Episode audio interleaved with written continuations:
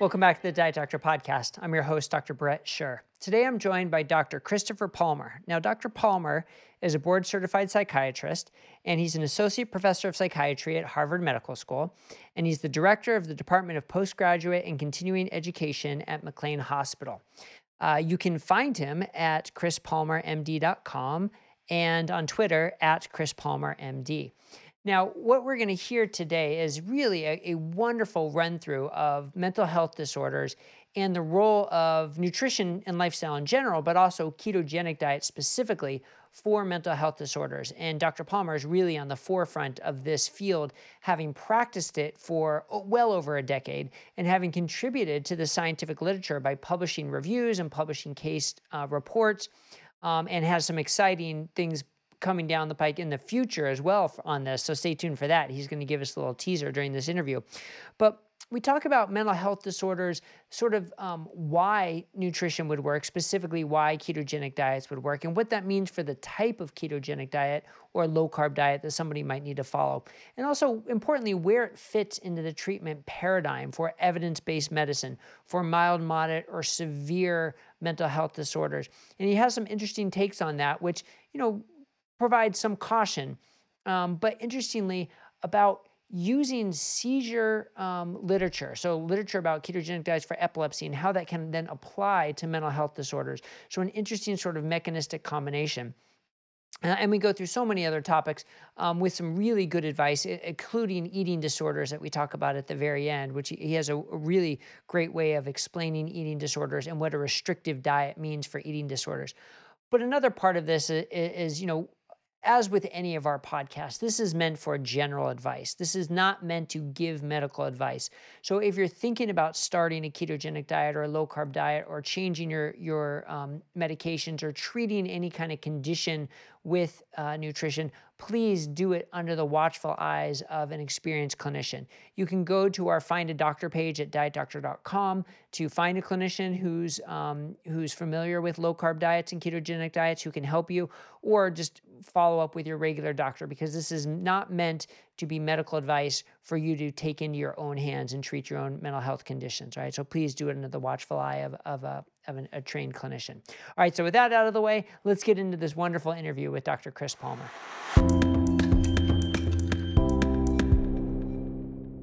Dr. Chris Palmer, thanks so much for joining me today on the Diet Doctor podcast. Thank you, Bret. Thanks for having me. Yeah, it's my pleasure. It's great to talk to you. I mean, you've been so active lately with your publications, with your speaking engagements about promoting low carb and keto diets for the treatment of mental health disorders, which is a fascinating field that's really growing both in terms of clinical experience and scientific um, knowledge. But I'm curious, I always like to get back to the beginning because you know, I know from my standpoint, I didn't receive hardly any nutritional or lifestyle training in medical school residency. And I would assume it's the same for psychiatry, but would like to hear from you. How much of what you're you've learned about nutrition did you gain after your training versus what you gained during your training? Uh, so I'm exactly like you, on, uh, for better or worse. So mine, you know, the the training that I received in nutrition in medical school was a course that I think was one week long and uh, it it went through basic you know at the time it was the low fat diet the lower the fat the better all fat was considered toxic that mm-hmm. included things like peanut butter it included nuts it included olive oil um, avocados every all fats were considered bad for human health uh, and that was essentially the training that i got and you know we, we talked about rare nutritional deficiencies um, uh, relatively rare ones. We talked about things that you need to screen for when you're treating, you know, people with alcoholism, for instance. You know, make sure you check for thiamine deficiency and other things. Um, but uh, we certainly didn't learn about using dietary interventions as treatments. So even in your psychiatry fellowship, was that the same? Because there is a little body of literature um, that is not all that recent that you know, investigated some nutrition and exercise interventions for moderate depression, which showed it was as good as, or in some cases better than SSRIs. Was any of that taught, or was it still basically focused on pharmacologic treatment of psychiatric disorders in your in your residency training? So in my residency training, I, I trained um yeah, I trained like 25 years ago. So uh, at that point, um, we actually didn't have studies demonstrating that uh, dietary interventions can be helpful as a primary treatment, with one primary exception, and that is with eating disorders. Um, and so when people come in with anorexia nervosa or bulimia or other disorders and are severely underweight, it has long been known that refeeding those patients and essentially forcing them to gain weight uh, has benefits uh, because they are literally starving to death. They often have life threatening complications from a starvation syndrome. And uh, whether they like it or not, uh, and usually they don't like it, uh, we the, the, the, field has essentially force fed them and uh, tried tried to get them to gain weight. That that was really the only dietary intervention that I, I learned about. Yeah, so so you're like a lot of us and you had to pick all this up after your training and probably had to do it on your own. So give us a little summary of your journey and how you came to realize the benefits of nutritional and lifestyle therapies and start incorporating that in your practice and how you started to gear towards uh, specific types of nutritional interventions? Like so many other people in this space, that begins with my own personal story. And uh, I was a pretty strong adherent to the low fat diet when I was in medical school and residency. and one of the primary reasons is, you know, I, I looked at all the patients that I was treating in the hospital heart attacks, strokes, cancer, all sorts of other things. And I was very determined to not be one of them. I did not want to be one of them. And uh, so I followed the dietary guidelines to a T. And I was on an extremely low fat diet, sometimes eating less than five or 10 grams of fat per day, uh, because I was taught lower the fat, the better.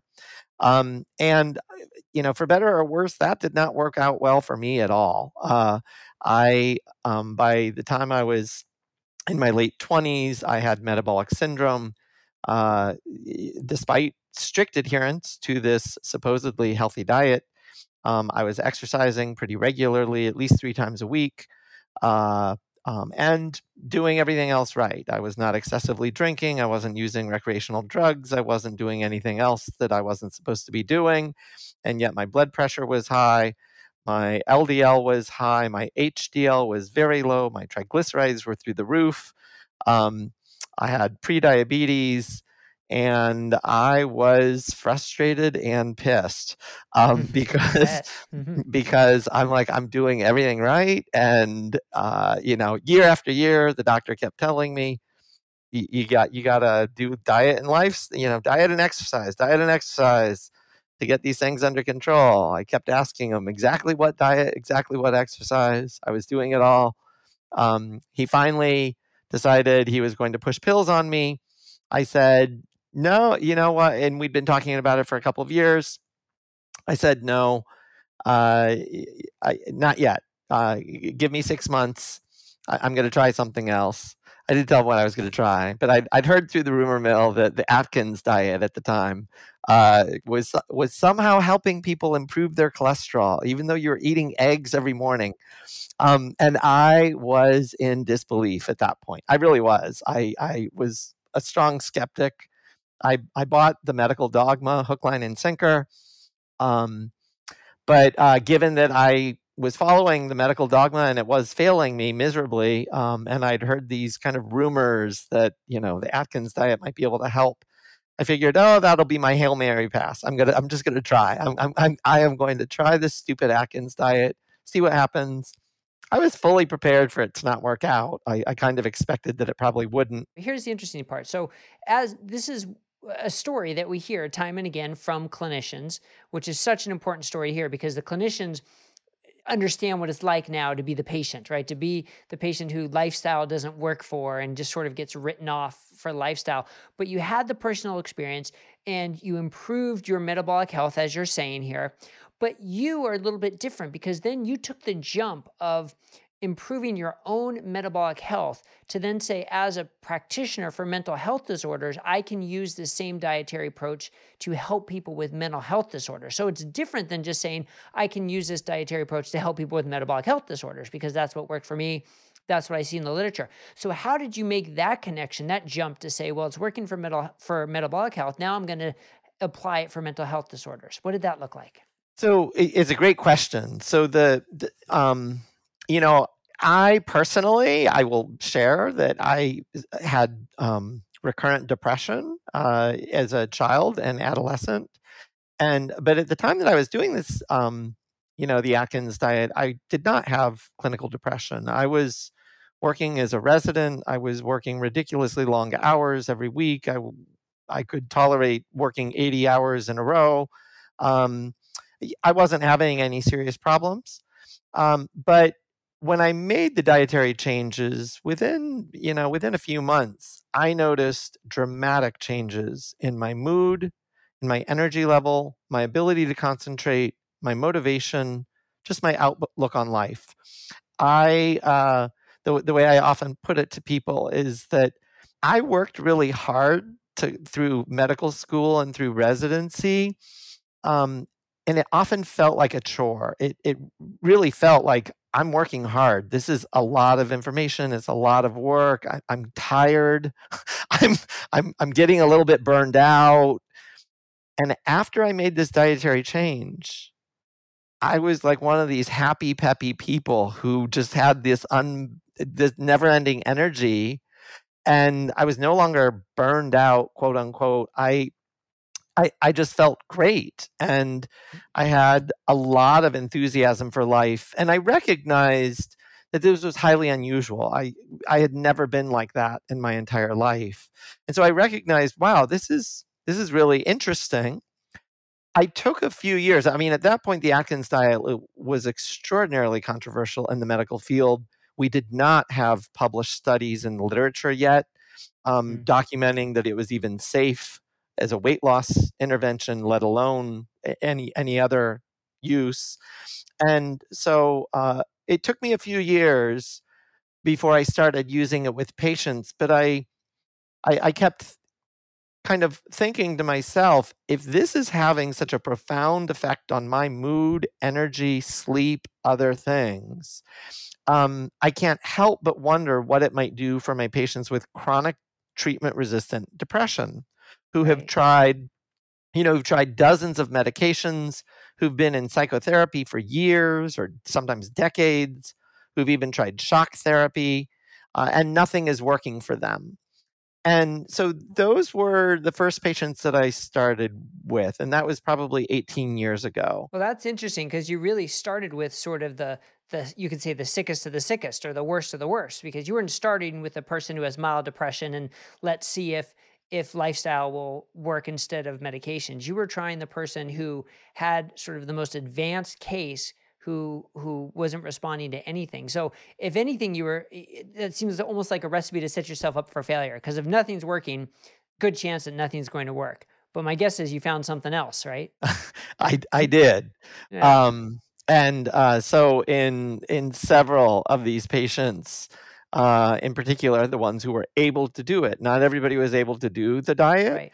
but in the ones that were able to do it and really stick with it, um, I noticed sometimes uh, dramatic and remarkable improvement in symptoms. Um, patients recognized it, family members recognized it, I recognized it. And it was unlike anything I'd seen with medications or psychotherapy or even ECT in those particular patients. Because I have seen medications work, I have seen psychotherapy work, I've seen ECT work, but the reality is, for far too many people, they fail to work, and uh, and so with these patients in particular, some of them had been my patients for years at that point, and we had tried numerous medications, and at best we might get improvement for a few weeks or a month or two, and then the symptoms would be right back. So that was kind of the start, and uh, and then things went on. I you know I wasn't really willing to talk about that publicly because I, I really was fearful of my license and what yeah. people would what people would think. I, like I can't be prescribing the Atkins diet to people in clinical practice. And over the years, we got, uh, uh, you know, a, a, an entire body of literature supporting the the effectiveness and the safety of the Atkins diet and other low carb and ketogenic diets um, for uh, weight loss, for diabetes control, for other conditions, and that started to empower me to to use this even more with patients. Mm-hmm. And and then I think the you know the thing that really forced my hand to kind of make this a mission of my career was when I, you know, when I used this intervention with a patient probably about six years ago now, and I, it's a it was a patient that I'd had for a long time with schizoaffective disorder, which is kind of a cross between schizophrenia and bipolar disorder. And uh, he had been my patient for about eight years at that point. I had seen him on all sorts of medications, in and out of hospitals. Nothing worked for him. And that's actually not unusual for patients with that disorder. It's a horrible kind of life sentence, if you will. And uh, even with the best of treatments, most patients with schizophrenia cannot work. A lot of them can't live independently. They continue to have horrible, debilitating symptoms. Their lives are, you know, for all intents and purposes, at least for some people, their lives are ruined and uh, and uh, so eh, one of these patients was obese, and he asked for my help to lose weight.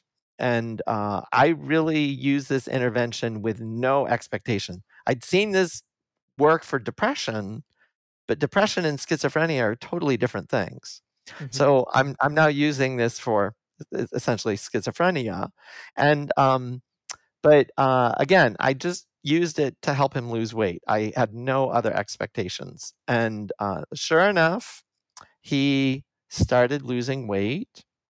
Um, within about three, two or three weeks, I noticed profound antidepressant effects. So he was kind of coming back to life. He was making better eye contact. He was more engaged. He just seemed happier. He was talking a lot more.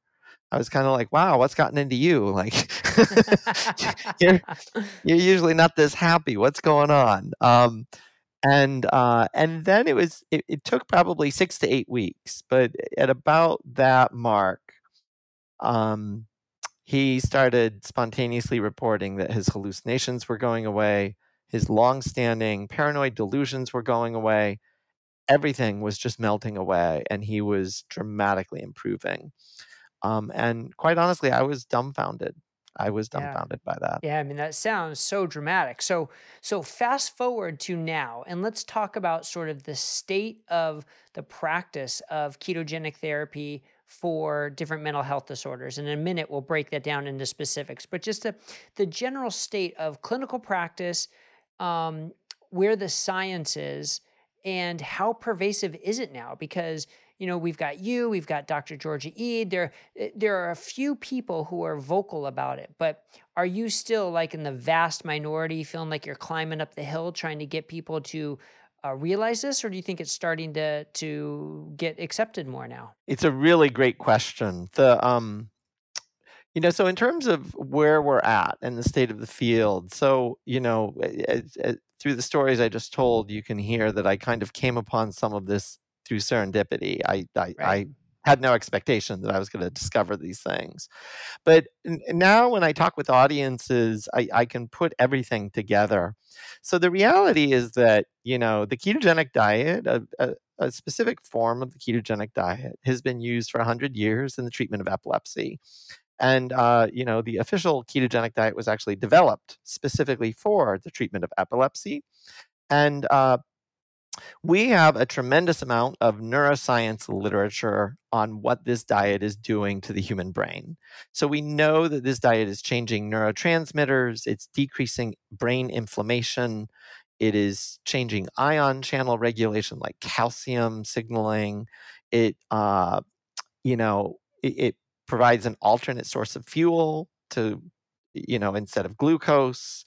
It does all sorts of things. Um, that we know about because of this neuroscience literature. And lo and behold, we in psychiatry use epilepsy treatments like candy, really. We, we use them every single day in tens of millions of people. So, you know, for those of you not familiar with this, if you've heard names like Depakote, Tegretol, Lamictal, Topamax, um, Neurontin or gabapentin, and all of the benzos. That includes things like Valium, Xanax, Klonopin, Ativan, all of those meds that I just listed. You probably know from the mental health field, but in fact, they're all epilepsy treatments. Um, and uh, they, most of them were actually designed for the treatment of epilepsy, and we quickly adopt them and use them in psychiatry. The reality is, we use them for a for pretty much every mental condition. We use them in psychosis, we use them in bipolar disorder, we use them in depression, anxiety, substance use, eating disorders, dementia. We, we use them for a wide variety of disorders. And at this point, you know, the ketogenic diet is an evidence based treatment for epilepsy. As I just mentioned, we use epilepsy treatments all the time in psychiatry. So it is not at all unreasonable to be thinking about using, you know, an evidence-based dietary intervention uh, in people with mental disorders. The um, since I've been doing this work for the past six years or so, it's really interesting because you know when I started, um, there were very few people. Uh, Georgia Ede, myself, maybe one or two other people who were even talking about this publicly. Um, since that time, um, there's been an explosion, uh, relatively speaking, of articles of articles on the ketogenic diet in mental health, and the you know the the really good news is that um, again, this isn't relying on anecdotes. This we have an entire body of literature, 100 years worth, to tap into that is directly relevant to mental disorders. And so this is not at all a leap whatsoever. Um, and and so the the way that I've been able to persuade a lot of leading neuroscientists and psychiatrists in this space is to just map out all of the lines of evidence. The lines of evidence what do we know about schizophrenia? What do we know about bipolar disorder? What do we know about chronic depression? What do we know is happening in their brains? And then pair that with all of the science that we have on the effects of the ketogenic diet. And it's a match made in heaven. Everybody that I talk to is like, oh my God, why isn't anybody doing like why isn't anybody using this in patients? And I say, well, actually, I am. Does it work? I'm like, yes, it does. Read some of the case reports I've published, and they're like, they get all excited. Um, yeah. So the really good news is that we really do have we've had leading neuroscientists and psychiatrists publish their own articles um, equally enthusiastic about, hey, this ketogenic diet deserves serious consideration. Like it, it really, the science completely lines up. We as a field need to be, really be thinking about using this as an intervention. So, what about the skeptic, though, who says, well, look, these mechanistic theories kind of make sense, but Show me the randomized controlled trial that it works. Show me that it works better than cutting out sugar and ultra processed food. Show me that it works better than a low fat Mediterranean diet. Uh, what, what about the skeptic who says that? Lots of things to address in what you just said. So I would say, in terms of the randomized controlled trials of the ketogenic diet for specific mental health conditions, um, we we don't have it depends on what you call a mental health condition. So we just got a randomized controlled trial of the ketogenic diet for alcohol use disorder, also known as alcoholism. We've got a couple of randomized controlled trials of the ketogenic diet in Alzheimer's disease. And for those of you who think Alzheimer's disease is only a neurological disorder and has nothing to do with mental disorders, you are sorely mistaken. Hmm. Every single patient, pretty much with Alzheimer's disease, every single one, just about 100%, will have mental symptoms. They will have depression, anxiety, insomnia, agitation. About 40 to 50% of people with Alzheimer's disease have hallucinations and delusions. Those are the hallmark symptoms of schizophrenia. Um, so, uh, you know, Alzheimer's disease is in fact listed in DSM-5. It it's on the border between what we call a neurological and a psychiatric disorder, but uh, um, the reality is people with mental disorders are much more likely to develop that. So we've got some randomized controlled trials there. Um, we do have two randomized controlled trials of the Mediterranean diet, not ketogenic whatsoever, the Mediterranean diet for depression. Um, one study was not that great because they relied on patient self report of their depressive symptoms, which is not a very rigorous study. But the other study was actually in treatment resistant depression. Um, and they randomized patients to uh, the Mediterranean diet versus a social support group. And the people in the Mediterranean diet had a 30 something percent uh, complete remission rate and that compared to only 8% in the other group. So mm-hmm. I think, you know, some people promoting that dietary intervention would say getting rid of the processed foods was probably one of the biggest ingredients in the success of that intervention. Um, the good news is that we now have randomized controlled trials getting underway in psychiatry with the ketogenic diet. So uh, I've been involved with three different research groups.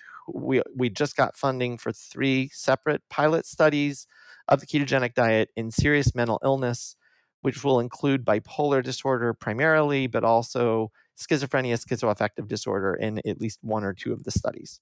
Well, that's great news. Yeah. So that that is definitely going to be a big contribution to the to the literature because that's i mean look everything you're saying to me makes sense right to people who believe in low carb diets and ketogenic diets makes sense but to the skeptic you know they're going to want to see more of this hard data so that's great that it's coming um, but like you said for people who who've tried everything and have no other um, really have no other option sort of like why not but what about that person who has sort of a more mild case, you know, a, a milder, mild to moderate depression that you would usually just treat with an SSRI or, um, or even bipolar disorder that you would treat with lithium, like sort of the, I don't know, I want to call it the easy to treat conditions compared to the ones you just listed.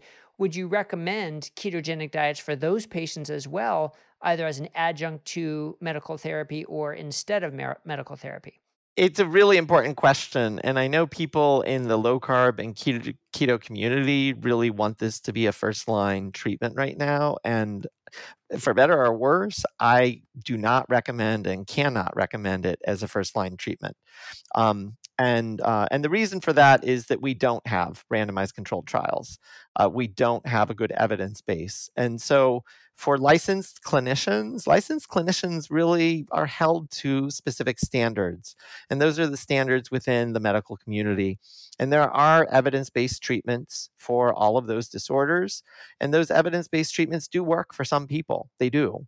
And uh, so I would say that people deserve a chance at at least two or three evidence based treatments before you start using off label treatments. Now, I would apply this same logic to other types of treatments. So, I mentioned that we use off label anticonvulsant medications commonly in psychiatry.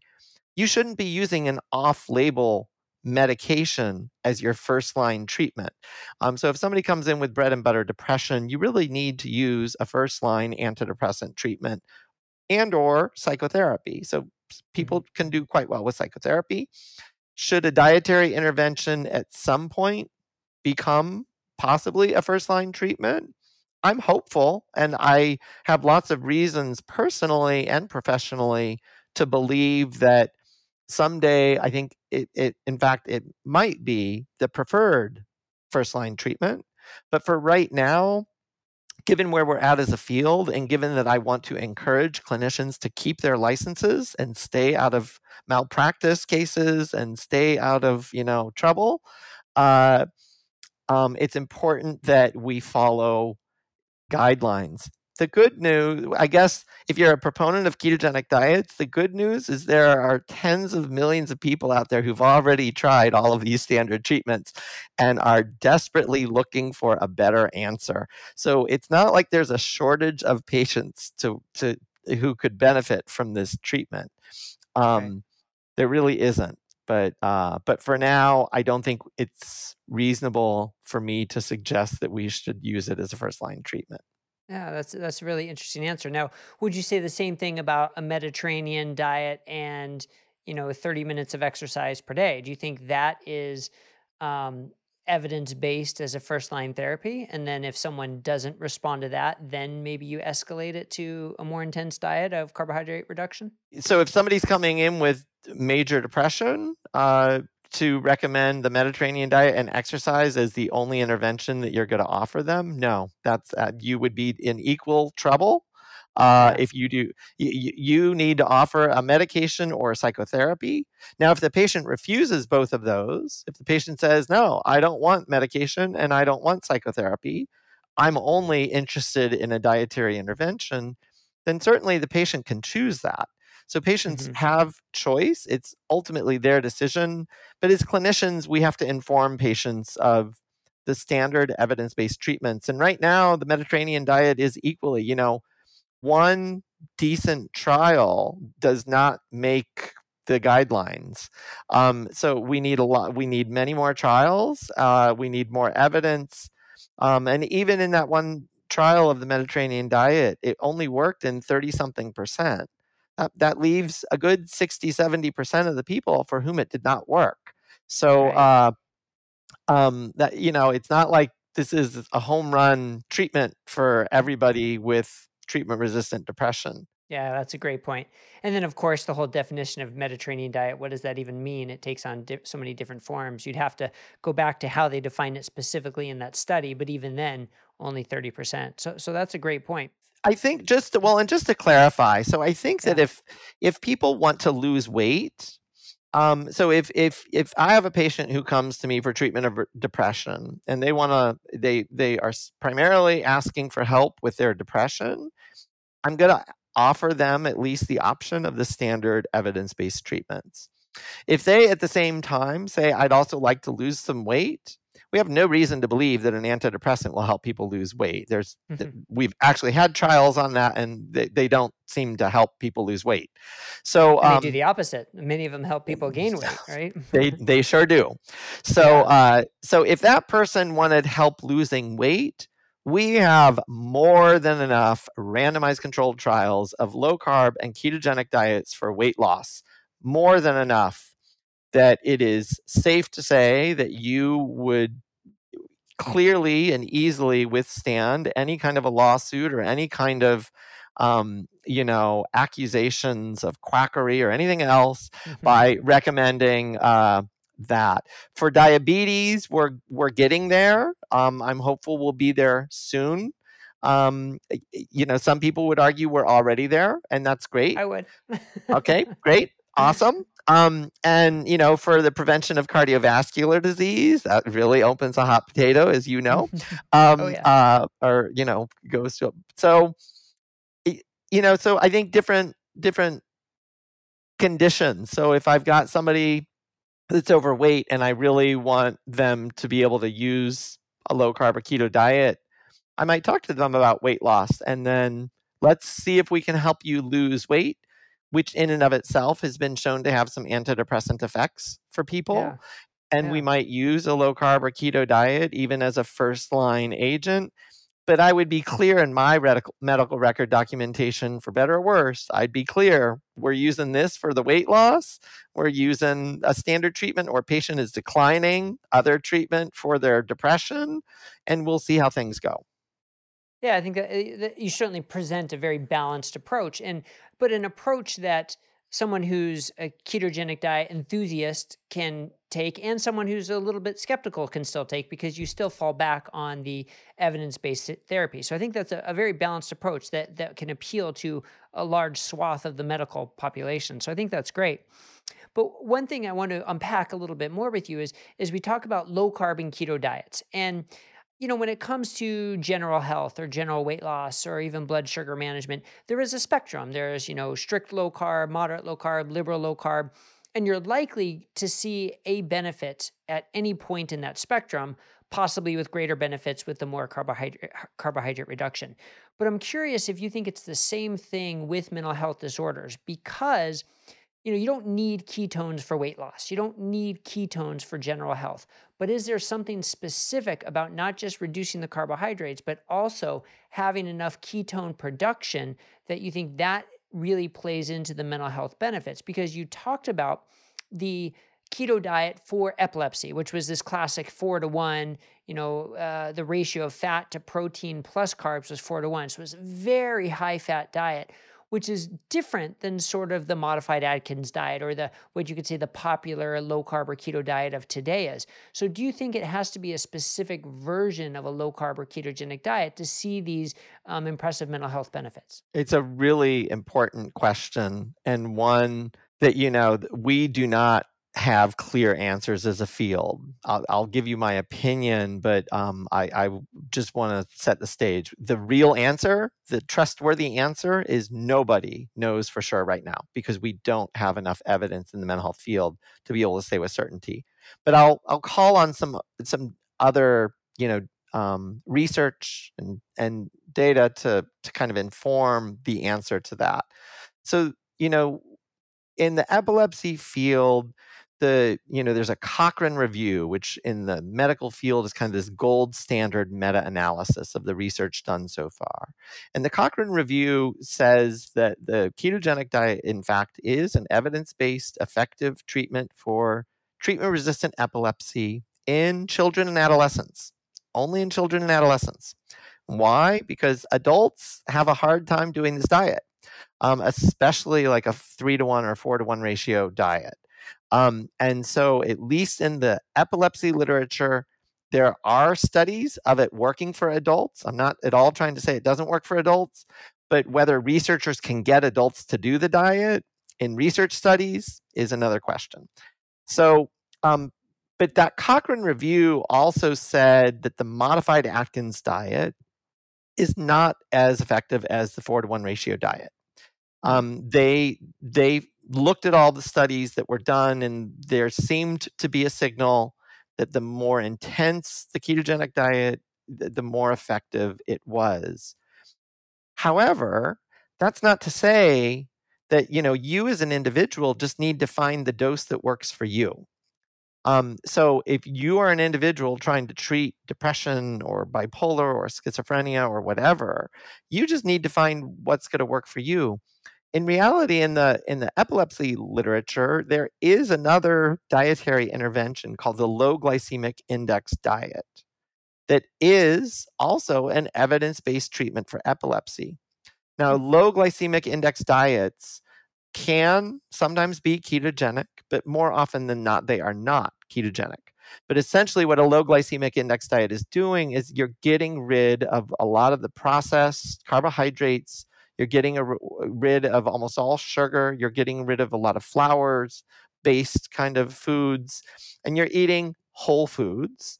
You're, it's not a a low carb diet per se necessarily, although it can be. A low carb diet yeah. is certainly low in glycemic index as well, but um, but you can eat some foods like whole fruit, whole vegetables that may have carbohydrates, but because those carbohydrates are getting absorbed more slowly and with fiber included um, the glycemic index is lower. And mm-hmm. that that can be an effective treatment for seizures for some people. So um, so i think that you know the way that i think about this because some people get frustrated with this concept that maybe you know they're like well which diet works dr palmer? Which one works? I'm like well you know if you give me a medication that we use in any medical field and say what dose works? What dose works for everyone? I would say you're being silly. You oh, clearly yeah. don't understand the medical field. We we often will have a starting dose but sometimes that's too much for patients and we have to lower the dose. Sometimes it's not enough we have to raise the dose. Sometimes we have to add more medication. So we, we always are tweaking. We start with one thing and then we tweak and increase, decrease doses as needed or as the patient can tolerate. And to think that we should do anything differently with dietary interventions is just silly. You know, my sense to get back to your original question is that I, I do think a dietary intervention that results in ketosis is a very powerful intervention for a lot of my patients. And I have seen direct correlations between the level of ketones and symptom reduction. And when patients and when patients still remain in ketosis, but you know, if their ketones drop from 3.0, their blood ketones drop from 3.0 down to 0.5, they can become floridly psychotic, they can become depressed or suicidal, even though they still have ketones at 0.5. Hmm. So, um, so for some patients, in my experience, the higher the ketones um, within reason, you don't want them you don't want them too high. There is like a a, a decent range that you want them in, um, but uh, there there does seem to be a direct correlation between the level of ketones and the effect. That's not to say that I think exogenous ketones are the answer, because I'll jump right. to the chase. I don't think exogenous ketones are the answer. I think that the level of ketones in your bloodstream is a reflection of a vast array of complicated metabolic adaptations your body is making in response to the diet. And uh, and so it is a good biomarker for all of these things that are happening in your body and your brain, but just increasing that biomarker with exogenous ketones likely is not going to be the magic bullet that everybody wishes it would be. I wish it would be. I really do because that would be so much easier than making people do a diet and trying to get their ketones, you know, greater than 2 or 3, but yeah. Uh, well, I sure hope we get some research about this. I mean, because like you said, it'd be so much easier from a co- compliance standpoint to just drink your ketones. Or you could also see a, a, hybrid, you know, a moderate low carb diet with exogenous ketones. Or you could also introduce intermittent fasting to raise your ketones. I mean, there are there are different um, strategies you can I- imply to, to to raise your um, ketones and it brings comes back to the question of compliance. Like like you said it'd be so much easier just to drink your ketones rather than to comply with the diet. I mean we know for the general population to comply with any type of diet or lifestyle intervention it tends to have a poor long-term adherence. Um, and that could be in the best of circumstances. So, when someone suffers from chronic depression or from bipolar disorder, I think we have to admit it's not sort of like a straight line of improvement, but there are, you know, peaks and valleys and ups and downs as you go along your journey. And when you have some of those those valleys and, and some of those down moments, I'd imagine complying with a diet would be very challenging, much more challenging than the average person doing it. So I'm curious what your clinical experience is there and what sort of advice you have for people to weather the ups and downs and to try and improve their, their dietary compliance over the long run, knowing it's not a straight line. Yeah, it's a really important question. Um, so I have, you know, I have patients and I've written case reports about patients who've been doing this diet for their primary psychiatric condition for you know 13 14 years. Uh, i have patients um, in my own practice eh, six years now 150 pounds lost and kept it off. Um, and that is the first patient that i described the one with schizoaffective disorder. He, he basically lost 150 pounds is still in ketosis on the ketogenic diet six years in. Um, it's actually the primary concern from psychiatrists and uh, neuroscientists is you know we get the science chris. You're you're you're selling us on the science but how the hell can you get anybody to do this diet? And uh, and what i tell them is guess what? They're doing it I'm getting yeah. some people to do it. Am I getting every person to do it? No, I'll be the first to admit it. So I have some patients that can't do the diet because they are impoverished and buying meat and uh, whole food type things, buying MCT oil is a lot more expensive than buying Froot Loops and Pop Tarts. and uh, and they just don't have money, and we do not have systems in place to provide free food to them, let alone free nutritional counseling or dietary support or anything else. So, uh, you know, insurance won't cover this right now.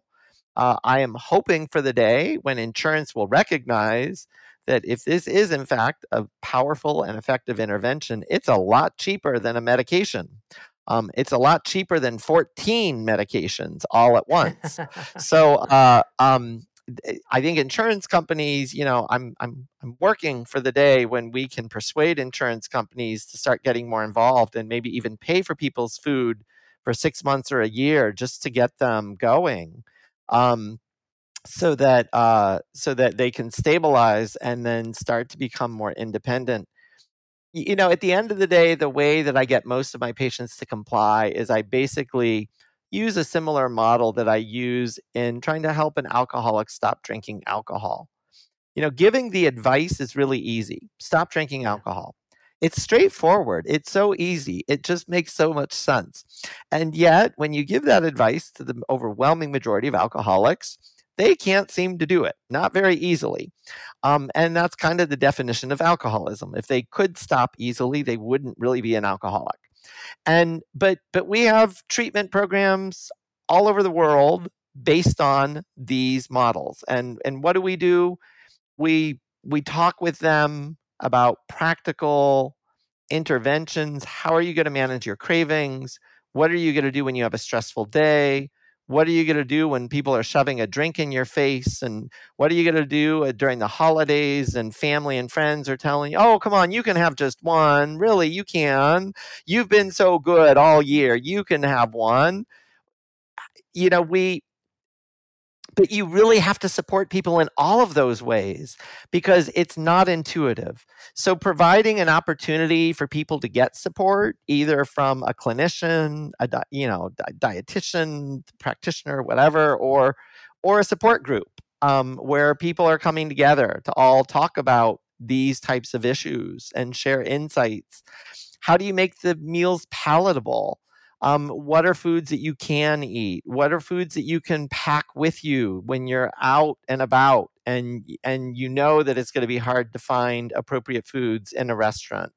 Um, which restaurants can you go to and what can you order there? Like you can go to mcdonald's and burger king and get highly ketogenic meals and uh, you, you, really can. It, it, it's not rocket science but most people don't recognize that and or they don't know how to assert themselves with the weight stuff. So you got to go in and say i don't want a bun. I don't want ketchup. I don't want this. I don't want that. Um, yeah. But you can, and that's a that's such a great answer about the need for support, and I guess that's the problem because you don't need that same infrastructure to give a pill, to give a prescription, to take a pill. You don't need all that counseling, but you do for the lifestyle interventions. And that's what makes it so frustrating that that's not part of the medical system right now. So I, I mean, I, am sure we're we're on the same line there that we need to make that part of the medical system to have that baked into the therapy, just like you're saying for the insurance coverage. And uh, hopefully that day will come. I know you're a big advocate for that day coming, and probably help further helping further the field so that we get to that point which leads me to how how else you are helping further the field not just by giving your talks not just by treating patients but also by contributing to the literature. Like you and nick norwitz have written a, a wonderful review recently and you've written a number of papers. Um, Tell me about what else you're involved in right now from from uh, an academic and, and literature standpoint to help further this field. I think that you know I've I've published a fair amount in you know in ketogenic diet for mental disorders. We've I've I've helped create a coalition of researchers and uh, philanthropists and others to move this work forward.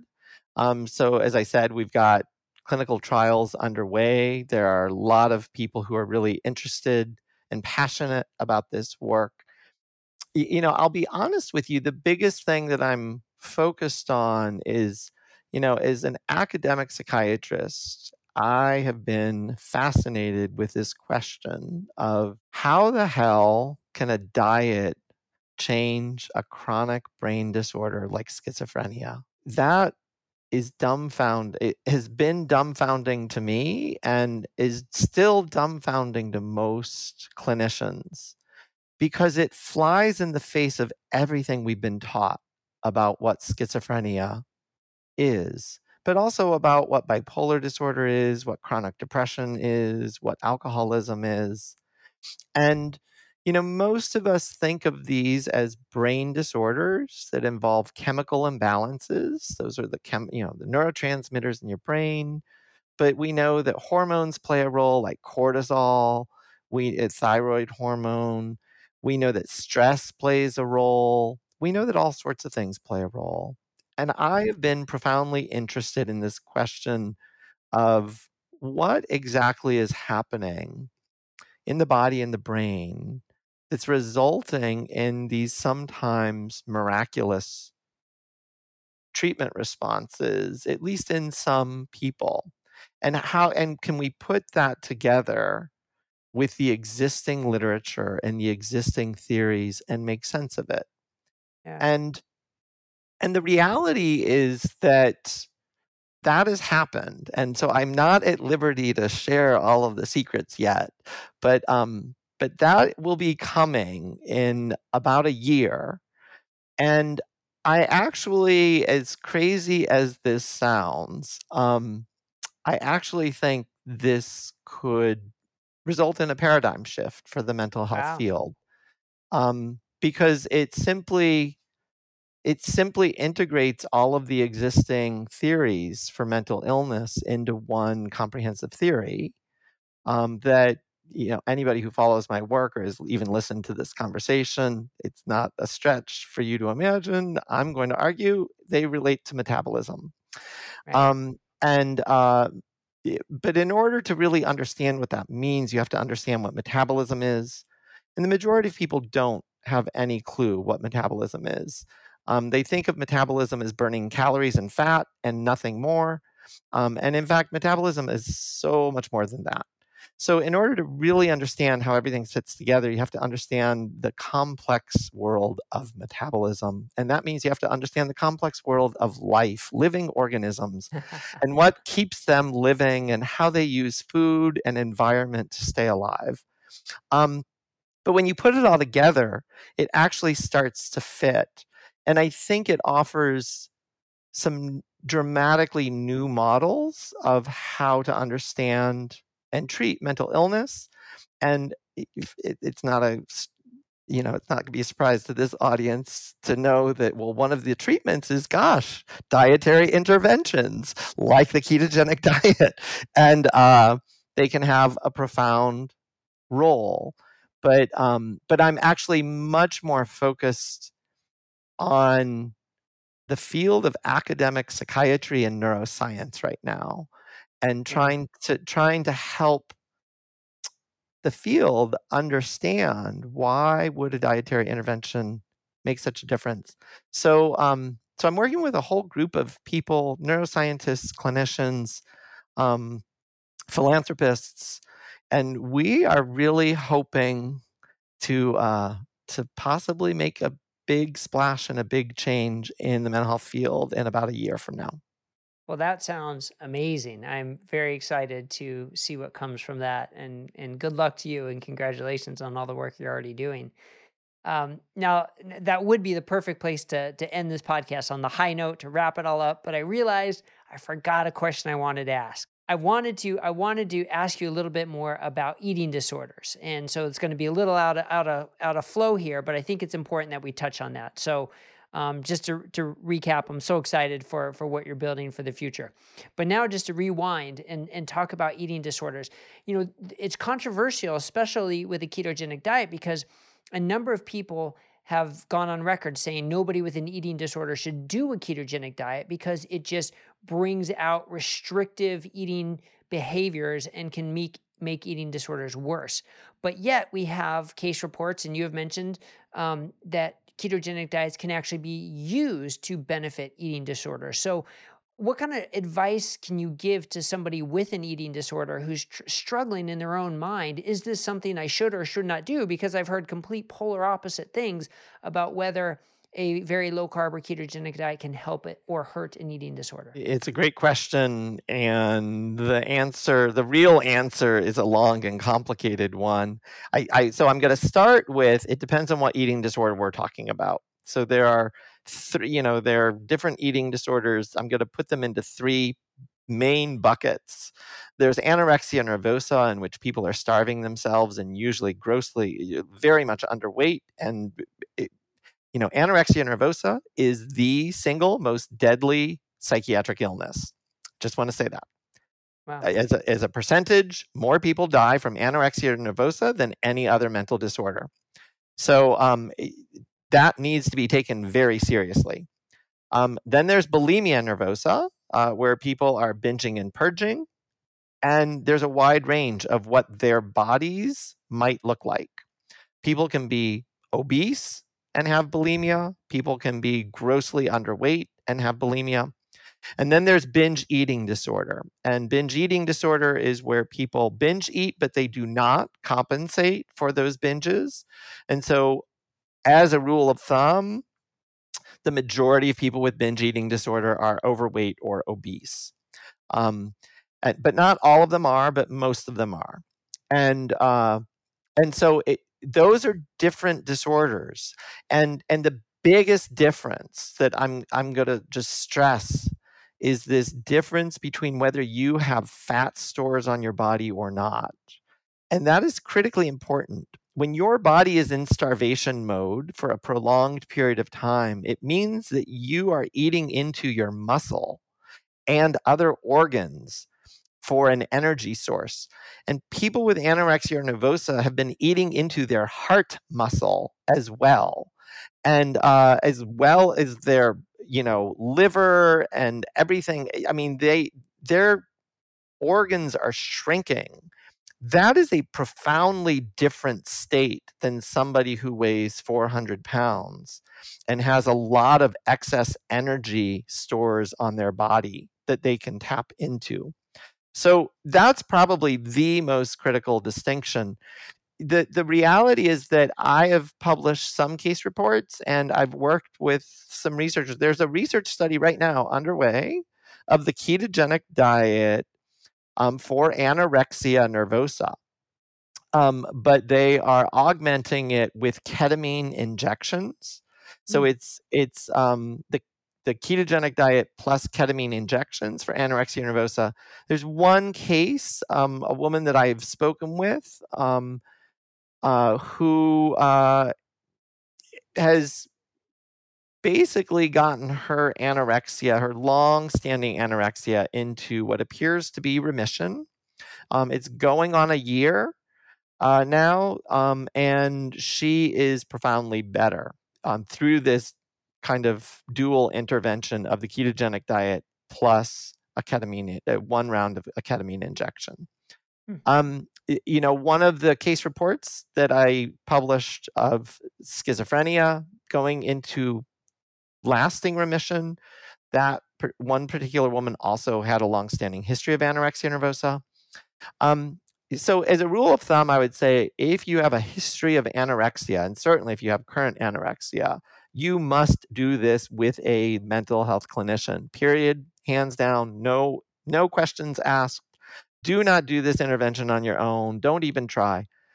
I would actually go so far as to say if you have bulimia, you also need to do this hands down with a mental health clinician. If you have binge eating disorder, those are people who, again, tend to be overweight or obese. And they can use this intervention in the same way that they would a weight loss diet.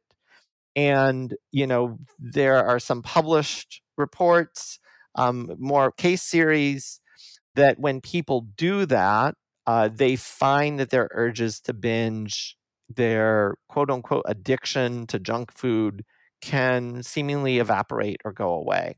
Mm-hmm. And, um, you know, if you are overweight or obese with binge eating disorder, I feel less concerned about your immediate safety, like you have to do this in a rigorous way with controlled supervision. Certainly, if you can do this with controlled supervision with a medical professional, I strongly encourage you to do so because people can get into trouble. um, with eating disorders. And it's just important that you recognize what your eating disorder symptoms have been and that you are monitoring them and and really following them. So for some people, even with binge eating disorder, you know, I think part of the part of the recommendation against restrictive eating patterns for these people comes from a really long history of clinical observation. And this long history is that, you know, people with binge eating disorder in particular, they often want to lose weight. And so they have they have tried innumerable diets. It's not like they haven't tried a diet. They've tried lots of diets. And oftentimes those diets are restricting. Um, they, you know, I'm not going to eat as many calories, but restricting for them can be eating in moderation. So let's be clear about what restriction is. It's if once you have to implement rules around how much and when you can eat, that may feel restrictive to a lot of people. And so if you're putting somebody on a 2000 calorie diet, that's a restriction. Um, it, it just is. And if you're telling them they can only eat three meals a day, that's a restriction. Um, and some of those people, when they restrict themselves, they end up becoming overwhelmed with hunger and they just get ravenous and famished and then they go on a binge and then they start binge eating and at the end of the day, at best, that ends up being a yo yo diet. At worst, it ends up being like a plateau, gain more weight, plateau, gain even more, plateau, gain even more. And it's just this awful vicious cycle in which the problem's only getting worse. The, and and the, the, the, the attempts at restricting don't result in any meaningful health benefit. Um, but the consequence of that restriction results in even bigger binges and even more weight gain and even more health problems. So I think that's where, you know, just to help at least people understand, I think that's where some of the dietitians and mental health professionals are coming from is that they've seen that pattern time and again. And so when they hear ketogenic diet, they're like, oh my gosh, here we go again, another restrictive diet. And then people are going to be on this vicious yo yo cycle. Um, as somebody who has you know professional experience with ketogenic diets i really do see a lot of potential and hope for this treatment. Yeah. i really do. I think that it can be a very powerful intervention um, and that if done correctly people should not have overwhelming hunger. They shouldn't. I, I tell people eat as much as you need to eat but you've got to eat the foods that you're allowed to eat. So yeah. in in the first week, that might mean they're eating more calories than normal. And that's okay with me. When I'm when I'm in uh, putting someone on a ketogenic diet, I tell them, look, weight loss is not our primary goal right now. Even if I'm working with somebody whose goal is weight loss, I tell them in the first week, I'm not worried about losing weight. I'm worried about controlling hunger. And that means we need to get you off of the foods that you're used to eating. We need to get your ketones up. So that means that your body can use your fat stores as a fuel source. And once we do that, if we do that effectively, your hunger signals are going to go down. And then we can focus on you losing weight and because it will be so much easier and safer at that point. Yeah. So, uh, such a great answer. I mean, and we use the term restrictive diet as if it means one thing, but clearly, as you just explained, restriction that makes you count calories and drives your hunger is very different from restricting the foods you eat in a way that means you can eat whenever you want, your hungers take care of itself, and you don't have to count calories. Those are two completely different definitions of a restrictive diet. I like how you summed that up and, and talked about how it can have a, an impact there. Well, once again, uh, thank you so much for joining us. I mean, I think this has been a wonderful uh, discussion about mental health disorders, about ketogenic diets and nutrition in general uh, for mental health disorders. And you teased us with what's coming over the next year. And I, I, am so excited for what you're working on, and I can't wait to see the results of that. Uh, so thank you. Thank you so much for joining us. And we'll make sure that people know where to find you uh, so they can hear more about what you're up to. Thank you, Bret. Thanks so much for having me.